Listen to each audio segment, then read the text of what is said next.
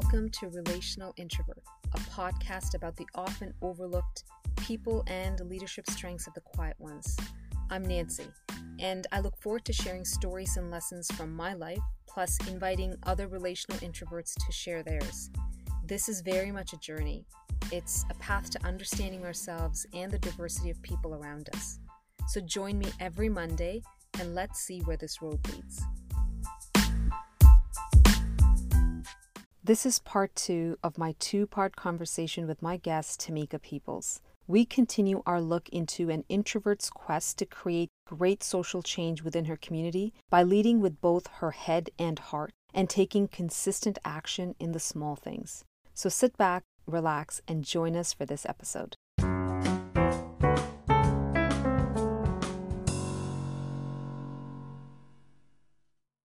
So let me ask you about your team. If you were to look at your team, how would you describe them? Would you say that they are a lot like you? Are they opposite to you? Like, how would you, if you were to take a pulse check of them right now?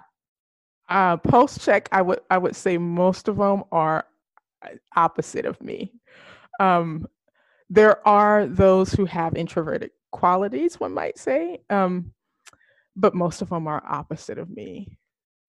I, I ironically, um, but I, I believe um, they're sometimes people don't know that they're introverts, right? Until they really start to kind of unpack that. Um, most of them, you know, obviously there's this heart quality that we're looking for. So certainly in the work that we're doing, um, and all of them have that in spades. So mm. yes, most of them though are uh, extroverts, as one might say. I'm curious to find, actually, I have a couple questions that come from that. But first off, was that intentional? It was intentional. I felt um, that the work that we were doing and about to do with uh, Peoples Foundation um, required a certain level of of maneuver in the space within the community that required a, a person a certain type of personality. Interesting. That's actually really interesting. So you talked about you talked about um, also a heart quality which seemed to be more important than these other factors we're talking about you know the range of introversion versus extroversion. So what was this heart quality that was so important? Oh um the the most important factor for for me initially when at least even choosing my board if i will was what they saw the world could be. That was almost the baseline of the first question first few questions because all of us you know all of us can complain about something right? But what is what is what are the qualities of not only just your community but the world that you know it could be right? This is where i can really start to hear that that hope and that heart come out in people right? Because we we want to see certain beautiful things come to fruition right? And these things may not exist but if we work together as a collective we can bring one the two of these things uh, to, to light or you know grow that um, what did, what do you want to see in the world? Um, and that that really t- speaks to me about someone's heart mm. uh, for um, the potential what the work we were about to go do right? So that's how i that's the baseline. That that was what's what's the greatest that could be? And do you want to do the type of work that can help us get to our greatness?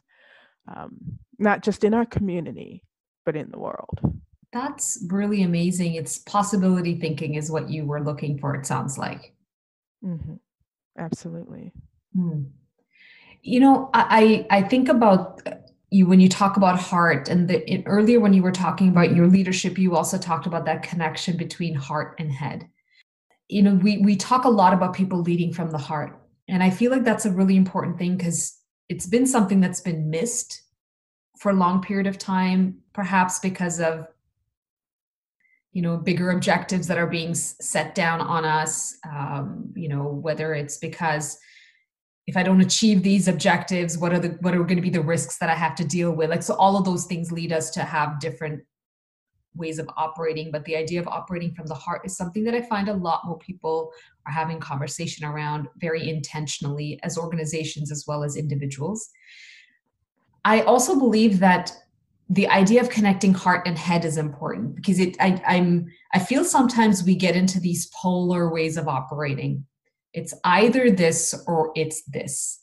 and the idea that how do you in the and i think that's the whole component of a human centered approach is it's just it's kind of this connecting of us all together mm-hmm. to be able to operate as leaders as individual contributors whatever the work might be and so i think about that idea of making that connection between heart and head and so when you brought that up earlier that really rung true with me that these two need to connect they don't actually operate separately from each other. So, in the work that you're doing, how are you making that happen so that you have this heart quality, but then you also have that head piece that you're attaching to this as well? How do these two operate together in the work that you do?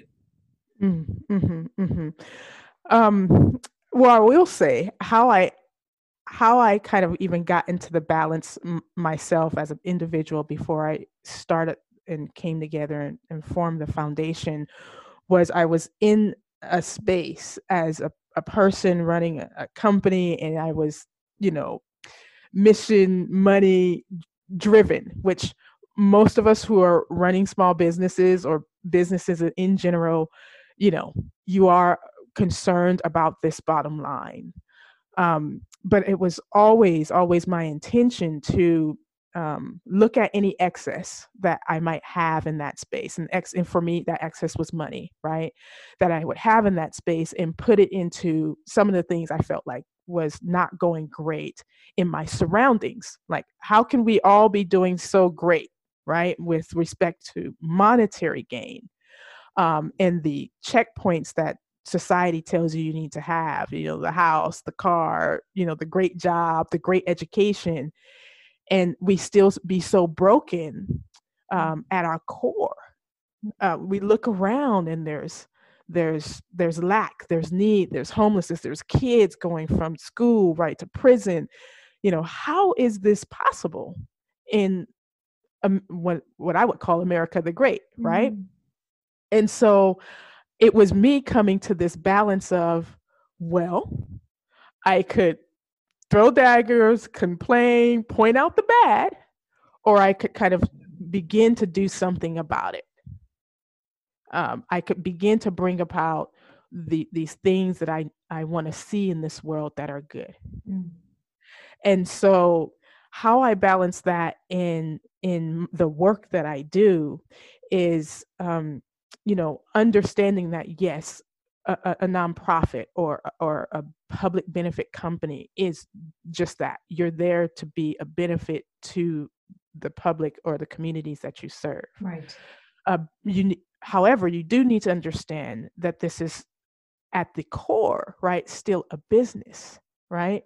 So there are things that i have to bring into uh, uh, the structuring the organization uh, uh, understanding leadership qualities making sure we're managed in a particular way understanding that it is about growth and programs that we're bringing that continue to help our community that uh, you know the balance for me is you know running it like an efficient business um, that is going to do this amazing good uh, in the communities in the programs that that we run.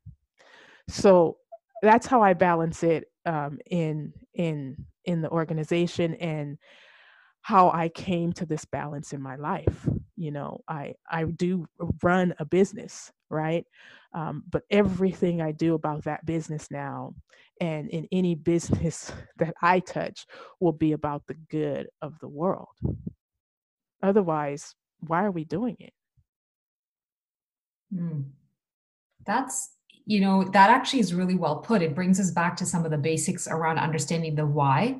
And the why really is the bigger things that's what generates the the emotions the heart kind of draws us in that way. But i love what you said about this idea of just because something is a nonprofit does not automatically operate it as if it is a business because it is a business it's the, the function of it actually can do even greater things because that that heart connection to the why around it uh, i love that. Is the is the idea like you know operate it in such a way don't operate it any less lightly which is where it sounds like you're like okay so that, that brings me to some of the brain like the head things around what does it look to manage a business plan? What does it look like to who do we want to bring in? How do we manage the finances that we have so that we have resources and uh, and reserves to do some of the bigger work that we want to achieve? How do we plan out for that in the future? All of that requires. And so that's a really well well put way of looking at both the connection of the heart and uh, and the head. I wonder i think about the corporate world so the nonprofit world. Um, I, I feel perhaps what happens there is that the why is there but it doesn't it's not something that sustains long enough in people's vision.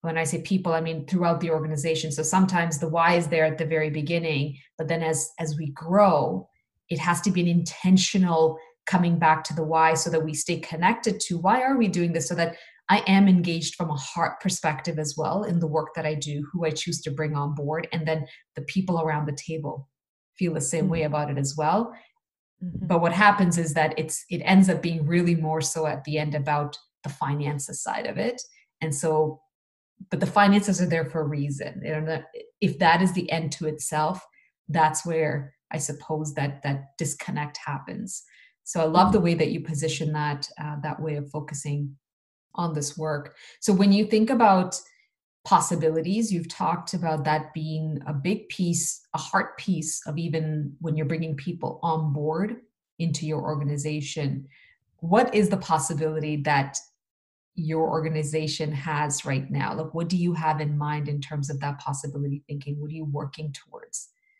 Wow.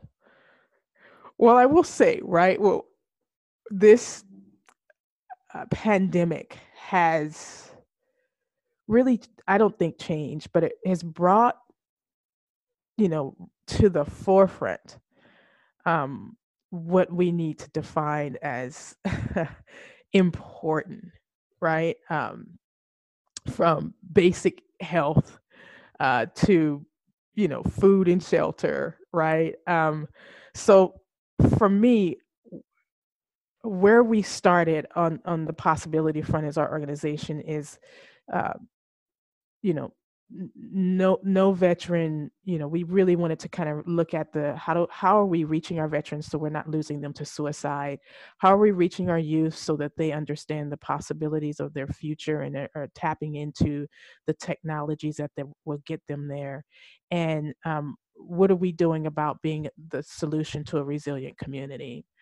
Um, and and so the possibilities for us are about sticking true to that core mission and our foundation and and and standing up uh, in this time of, of of crisis and foundational human need mm. that we are facing right now um, and so um, our our core mission and our core values we will always work towards those but um, what uh, people do in a time of crisis really defines them. Um, I, you know, I, I come from many backgrounds, many backgrounds, right? But one thing that um, really, how do I put this, stands true is we need to stand up during this time mm. and we need to focus on the things that are absolutely a need in our community. And if that's, you know, getting our mask on, putting our gloves on, and serving food, then that's what we do uh, because you know the humans in our community and the people in our community need it. We need us right now to stand up. Mm. So, to to your uh, core values and standing up in a time of crisis is is really what I want us to always be about. So, that's the possibilities we'll always strive for.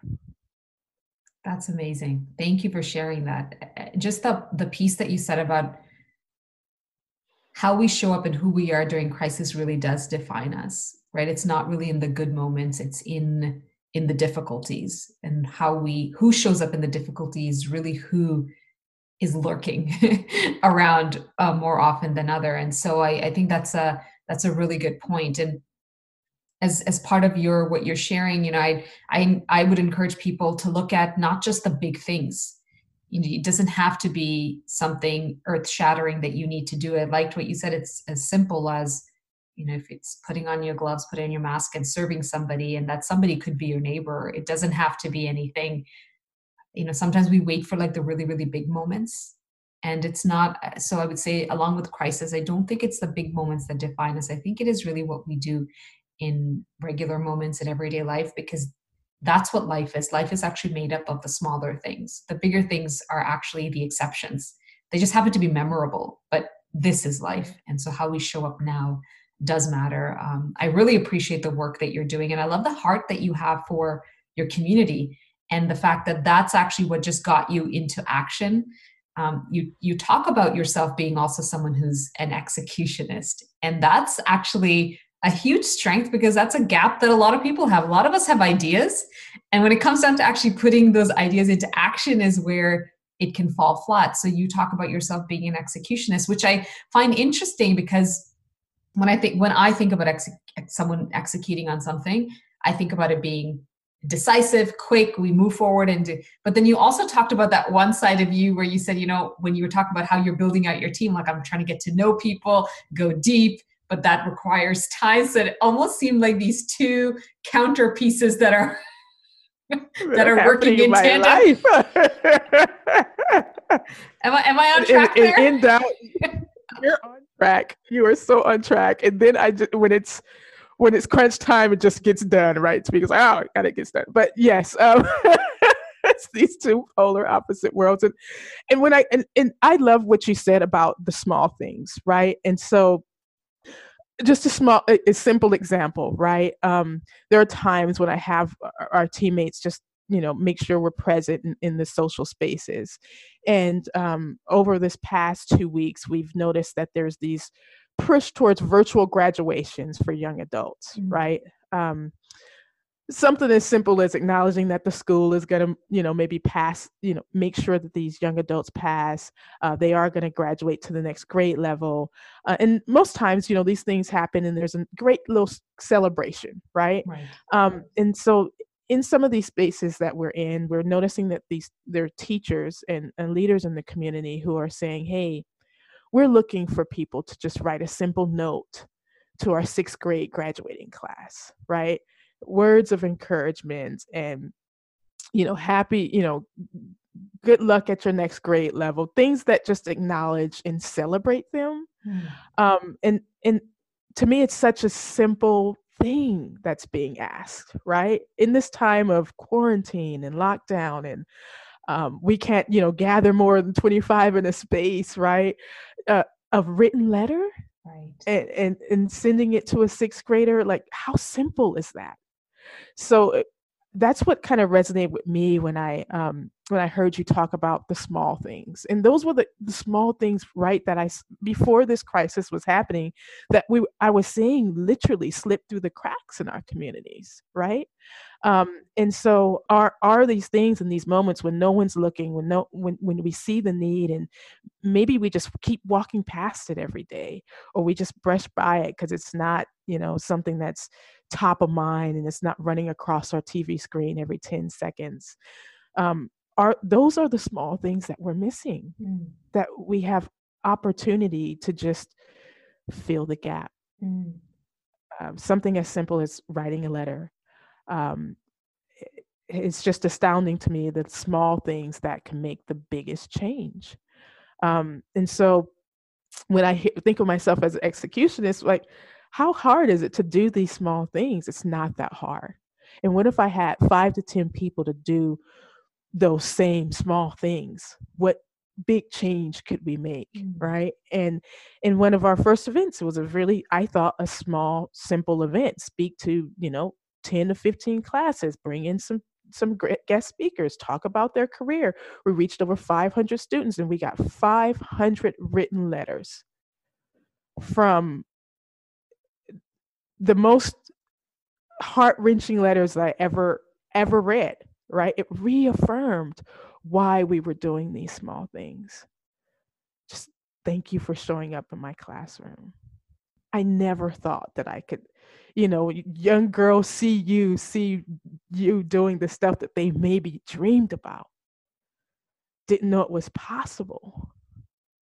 We just showed up for the small things. Wow.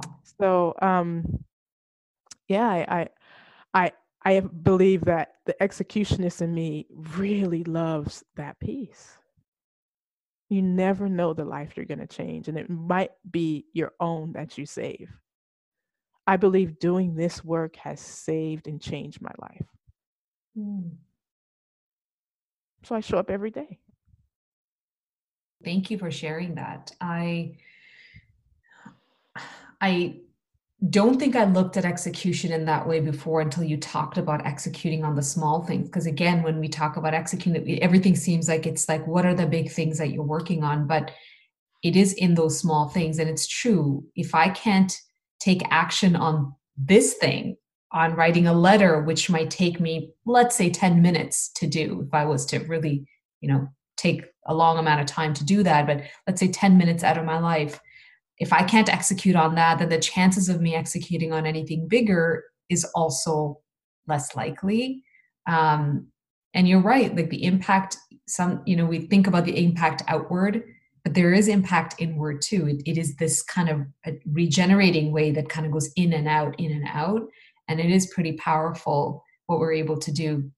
What I loved about your story as well, Tamika, is you enrolled other people in this change making process that it wasn't just how can i do it which is also what happens sometimes and i feel sometimes even as introverts that can be something that we tend to lean towards because we are so individualist in in how we do our work now i don't mean it in the sense like we don't care about the world i just mean the way we operate is we go inward we're introspective we process and we do things in smaller groups but just the idea of being able to say if I can do one, but if I can enroll five other people to do it, that gives me another five. That's six. Now, if I can get each of those five people to be enrolled enough that they're like, well, I know people too, that's how you get to 500 as opposed to uh, one letter. So uh, I love I love what you shared about the the impact that you're having, and and I'm always happy to meet with women of action, men of action who are moving forward with the things that are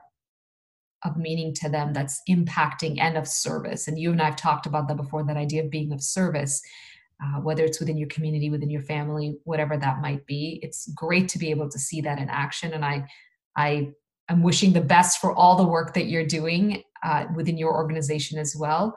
Uh, so tell if, if people were looking to reach out to you, Tamika, what would be the best way for them to connect with you, either to find out more or just to have a conversation with you? Great question, Nancy. Well, if people want to connect with me, they can certainly find me on LinkedIn. My LinkedIn handle is Tamika R. Peoples. And my website for my work is uh, peoples foundation.org. Um, and I'll repeat that again that's peoples foundation.org.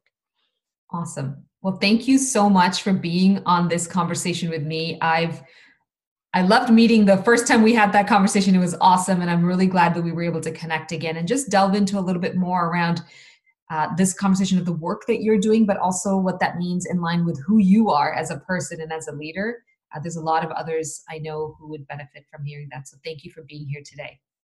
Of course, Nancy, so much. Thank you so much for having me. Great. And I want to thank everyone who's been listening in as well. I really encourage you that if you are um, interested to just get in on this conversation once i get this posted drop anything in the comments ask your questions if there's something that perhaps you felt we you were thinking about that we didn't get into in the conversation in, get involved in the comments and that's another way to, to engage in this as well so i want to thank tamika once again for being here and i want to thank everyone else who's listening in too and uh, i hope to connect with all of you very soon